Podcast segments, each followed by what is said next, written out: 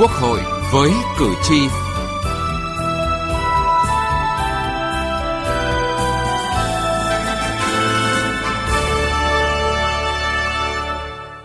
Thưa quý vị và các bạn, hoàn thiện pháp luật là nhu cầu thiết yếu trong bối cảnh nước ta đang tiếp tục đẩy mạnh xây dựng nhà nước pháp quyền và hội nhập mạnh mẽ, sâu rộng, toàn diện với thế giới. Thời gian qua, đặc biệt là kể từ khi Hiến pháp năm 2013 có hiệu lực thi hành,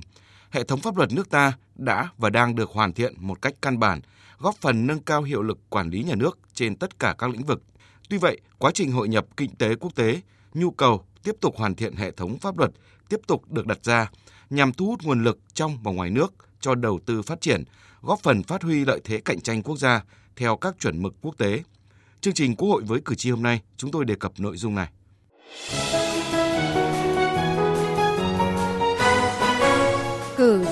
Lên tiếng.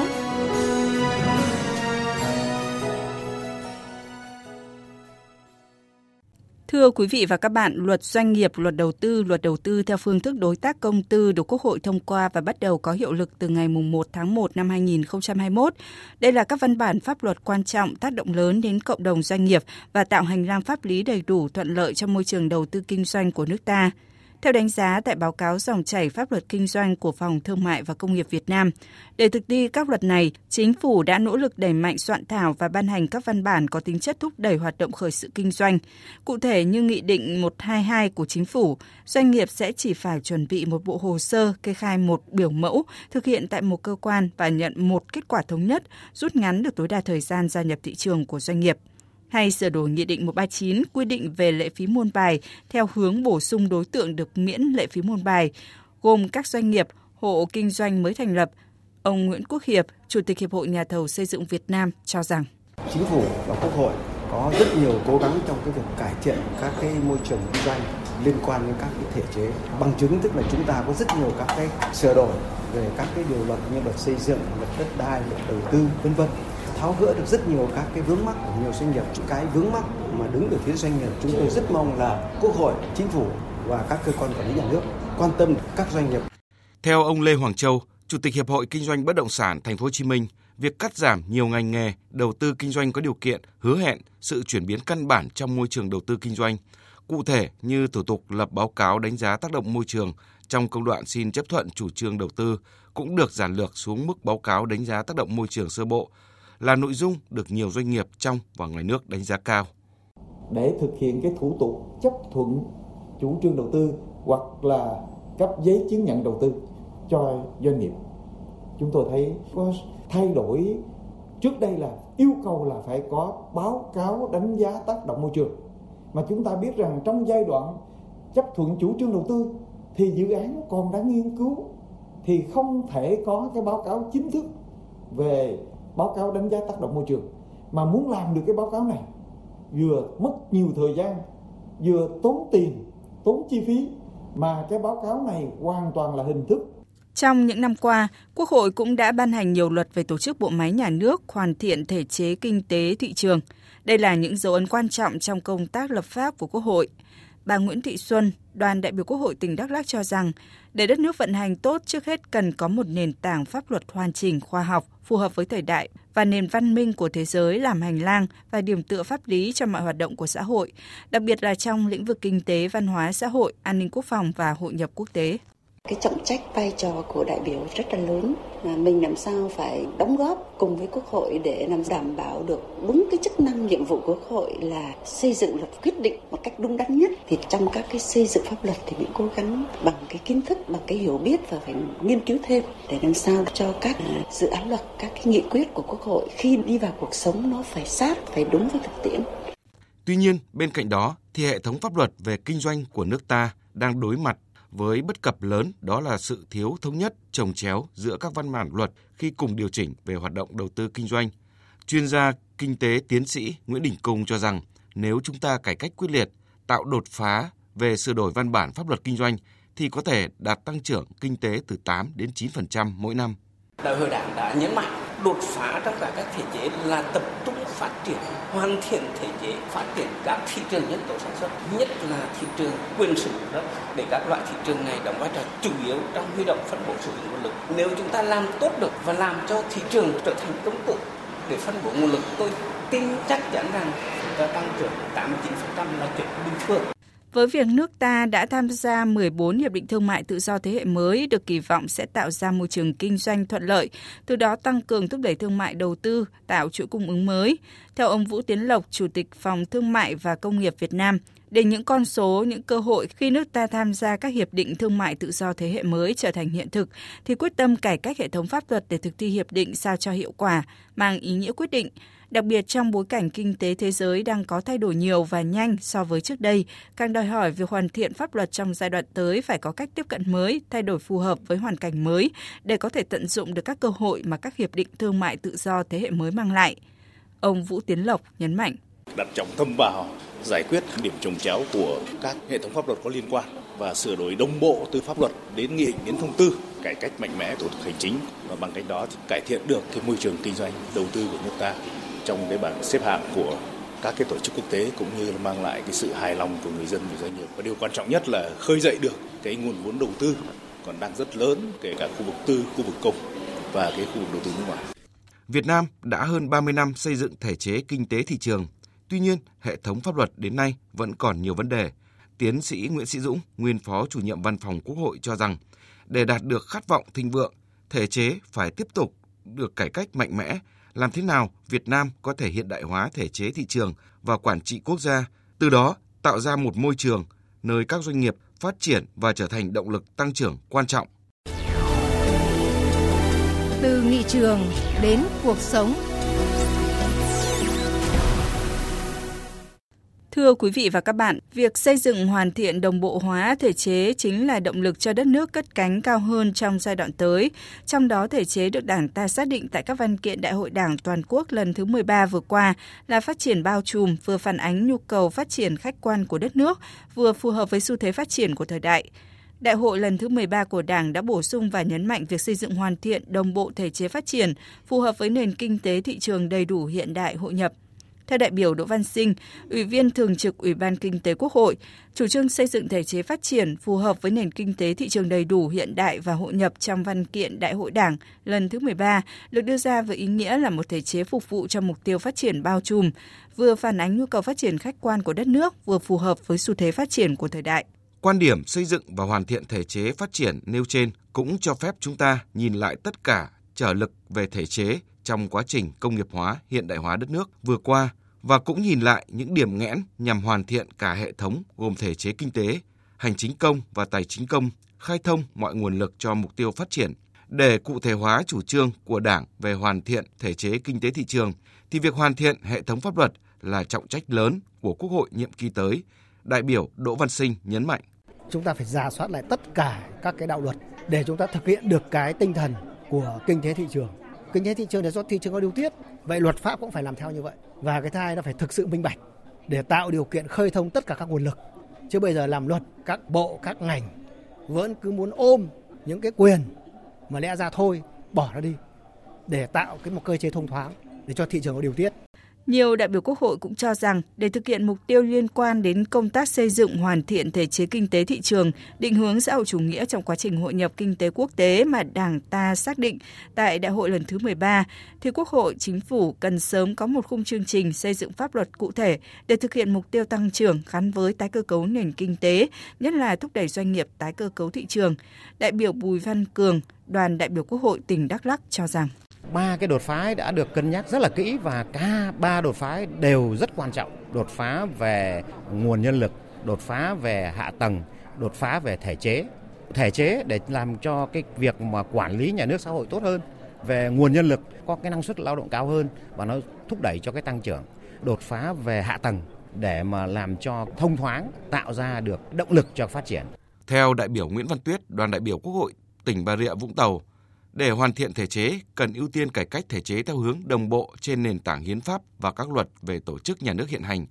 Theo đó, trước tiên sẽ phải tiến hành giả soát lại tất cả các quy định liên quan đến vận hành của các loại thị trường như thị trường hàng hóa, thị trường tài chính, thị trường lao động, thị trường công nghệ và bất động sản để đồng bộ hóa, tạo ra một môi trường chính sách minh bạch, công bằng giữa các doanh nghiệp. Chúng ta phải giả soát lại những cái quy định để làm sao nó phù hợp với lại những cái cam kết của Việt Nam, tạo điều kiện cho các cái doanh nghiệp Việt Nam hội nhập. Ờ, những cái thủ tục hành chính thì chúng ta phải thay đổi. Những cái chính sách đưa ra phải hết sức là công khai và minh bạch và có sự bình đẳng giữa các doanh nghiệp với nhau để tránh lợi dụng những cái cơ chế chính sách hoặc là những cái thông tin không đầy đủ thì nó sẽ tạo ra những cái không bình đẳng trong các cái cơ hội để kinh doanh và phát triển. Việc hoàn thiện toàn diện đồng bộ thể chế phát triển nền kinh tế thị trường định hướng xã hội chủ nghĩa sẽ vẫn là động lực của động lực cho đất nước cất cánh cao hơn trong giai đoạn 2021-2030 và những năm tiếp theo. Phó Chủ tịch Quốc hội Phùng Quốc Hiển cho rằng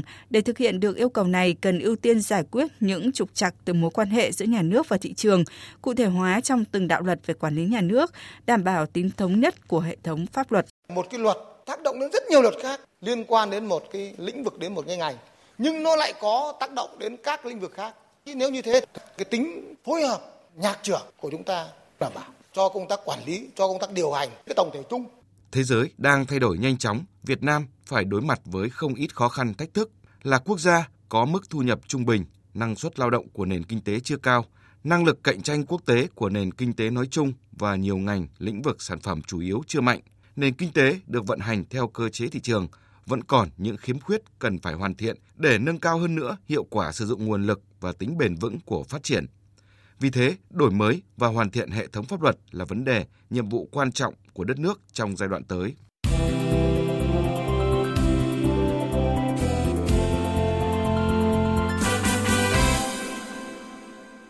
Thưa quý vị và các bạn, trong công tác lập pháp đối với nhiều dự án luật phức tạp có liên quan đến đông đảo quần chúng, nhân dân, ảnh hưởng sâu rộng đến đời sống xã hội, ngoài các quy trình thủ tục thông thường, các luật bộ luật còn được lấy ý kiến rộng rãi của nhân dân, tham vấn ý kiến của các chuyên gia, các nhà khoa học như hiến pháp, bộ luật dân sự. Việc tổ chức thảo luận các dự án luật hay việc tiếp thu ý kiến đóng góp của các đại biểu Quốc hội đối với các dự án luật cũng được đổi mới theo hướng tăng tính dân chủ, đảm bảo tính khả thi và quyền lợi của số đông người dân. Trước khi các dự án luật được thông qua, tại các buổi họp cho ý kiến và các dự án luật tại tổ cũng như trên hội trường, các đại biểu đã tập trung phát biểu nhiều ý kiến đóng góp đa dạng chi tiết cho từng dự án luật. Trước những vấn đề còn có ý kiến khác nhau, các đại biểu đã tranh luận sôi nổi để đi đến sự đồng thuận thống nhất. Ông Nguyễn Quang Tuấn, đoàn đại biểu Quốc hội thành phố Hà Nội cho biết. Thì thông qua và cho ý kiến về một số điều luật cũng hết sức là nhạy cảm, tác động đến nhiều người. Rất nhiều ý kiến tranh luận lại. Tức là ngay bản thân bên trong nội bộ các đại biểu khác biệt nhau. Đấy cũng là truyền tải một thông tin thực tế từ xã hội. Cũng còn rất nhiều các quan điểm trái chiều về các cái điều bên trong các bộ luật đó. Và quốc hội lắng nghe và giải thích tuyên truyền nhiều hơn không chỉ cho nhân dân mà cho cả các đại biểu quốc hội Tuy vậy, nhiều đại biểu quốc hội vẫn băn khoăn về những bất cập trong công tác xây dựng luật hiện nay. Ông Thái Trường Giang, đoàn đại biểu Quốc hội tỉnh Cà Mau nhận định một số luật ban hành thiếu tính ổn định, có luật 1-2 năm đã phải sửa, luật đang thi hành phải sửa, quy định trong một số luật còn mang tính tuyên truyền, mang tính khẩu hiệu. Về kỹ thuật lập pháp, một số dự án luật còn nặng về cấu trúc hình thức với các chương, điều mang tính dập khuôn, không chú trọng đến tính logic, tính thực tiễn để điều chỉnh các mối quan hệ cụ thể trong xã hội. Về ngôn ngữ, thiếu nhất quán, không trong sáng, khiến cho cách hiểu còn khác nhau nên thực hiện các luật đôi khi còn gặp khó khăn. Chỉ ra thực tế, luật chưa có tính dự báo dài hơi hơn trong lộ trình xây dựng, chạy theo yêu cầu của thực tiễn, vướng chỗ nào thì sửa chỗ đó để thuận tiện cho công tác quản lý. Nhưng khi giả soát thì lại lập tức phát hiện ra điểm thiếu đồng bộ khi đưa vào triển khai trong thực tiễn thì lại tiếp tục vướng. Ông Phan Thái Bình, đoàn đại biểu Quốc hội tỉnh Quảng Nam cho rằng phải có tính dự báo tốt theo kịp với thực tiễn, phải chú trọng cái công tác đánh giá tác động của các dự án luật mà đặc biệt là lấy ý kiến của các đối tượng tác động đây là vấn đề hết sức quan trọng. Để từ đó chúng ta đánh giá được các mặt khi dự án luật này đưa vào cuộc sống nó có đáp ứng được yêu cầu không? À, và thứ ba là phải đổi mới cái hình thức và cái phương pháp và lấy ý kiến. Cái việc mà tổ chức xin ý kiến của nhân dân cần phải nghiên cứu có đổi mới và có nhiều hình thức hơn đảm bảo thông tin một cách đầy đủ. Để từ đó lấy ý kiến thực chất. Sau khi lấy ý kiến chúng ta phải tiếp thu hết sức cầu thị.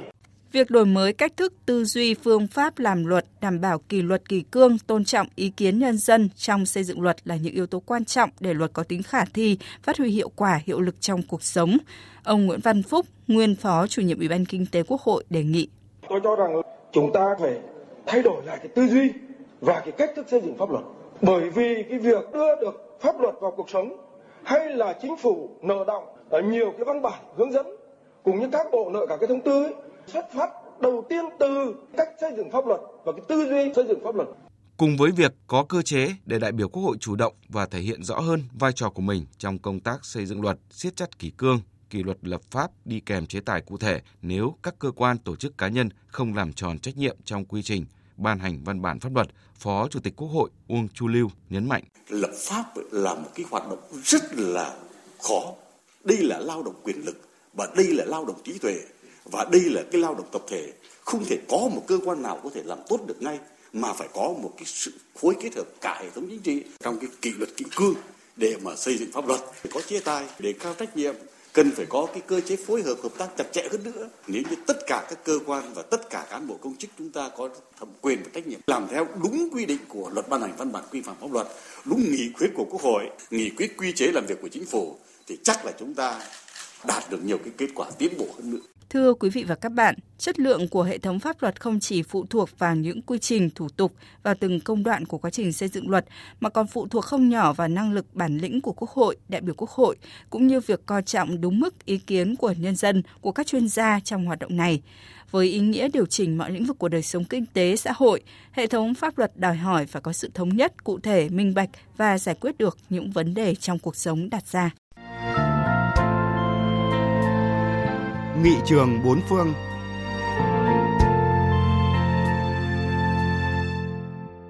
Thưa quý vị, hiến pháp của nước Pháp quy định Tổng thống là người có thẩm quyền cao nhất trong lĩnh vực đối ngoại, không phải chịu trách nhiệm trước nghị viện, nhưng cơ quan quyền lực nhà nước cao nhất vẫn có thể giám sát lĩnh vực này thông qua chính phủ, cơ quan chịu trách nhiệm thừa hành. Hiến pháp trao cho nghị viện những công cụ giám sát cơ bản,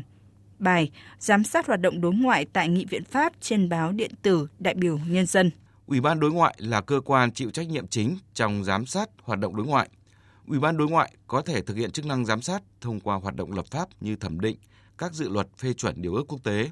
Theo quy trình thủ tục, Ủy ban sẽ bổ nhiệm một báo cáo viên chịu trách nhiệm nghiên cứu các khía cạnh của điều ước. Ủy ban được phép gửi câu hỏi chất vấn cho chính phủ để có được các thông tin đầy đủ nhất về điều ước – sau khi được thông qua tại Ủy ban, báo cáo được chuyển tới từng nghị sĩ. Tại phiên họp toàn thể, báo cáo viên của Ủy ban sẽ trình bày quan điểm và lập luận của Ủy ban sau khi Bộ trưởng giới thiệu về điều ước. Một hoạt động khác cũng có tính chất giám sát lĩnh vực đối ngoại, đó là việc thông qua dự thảo ngân sách, trong đó có ngân sách cho lĩnh vực đối ngoại. Các cuộc thảo luận về ngân sách đối ngoại tại Nghị viện và Ủy ban đối ngoại thường vượt khỏi khuôn khổ các vấn đề tài chính thuần túy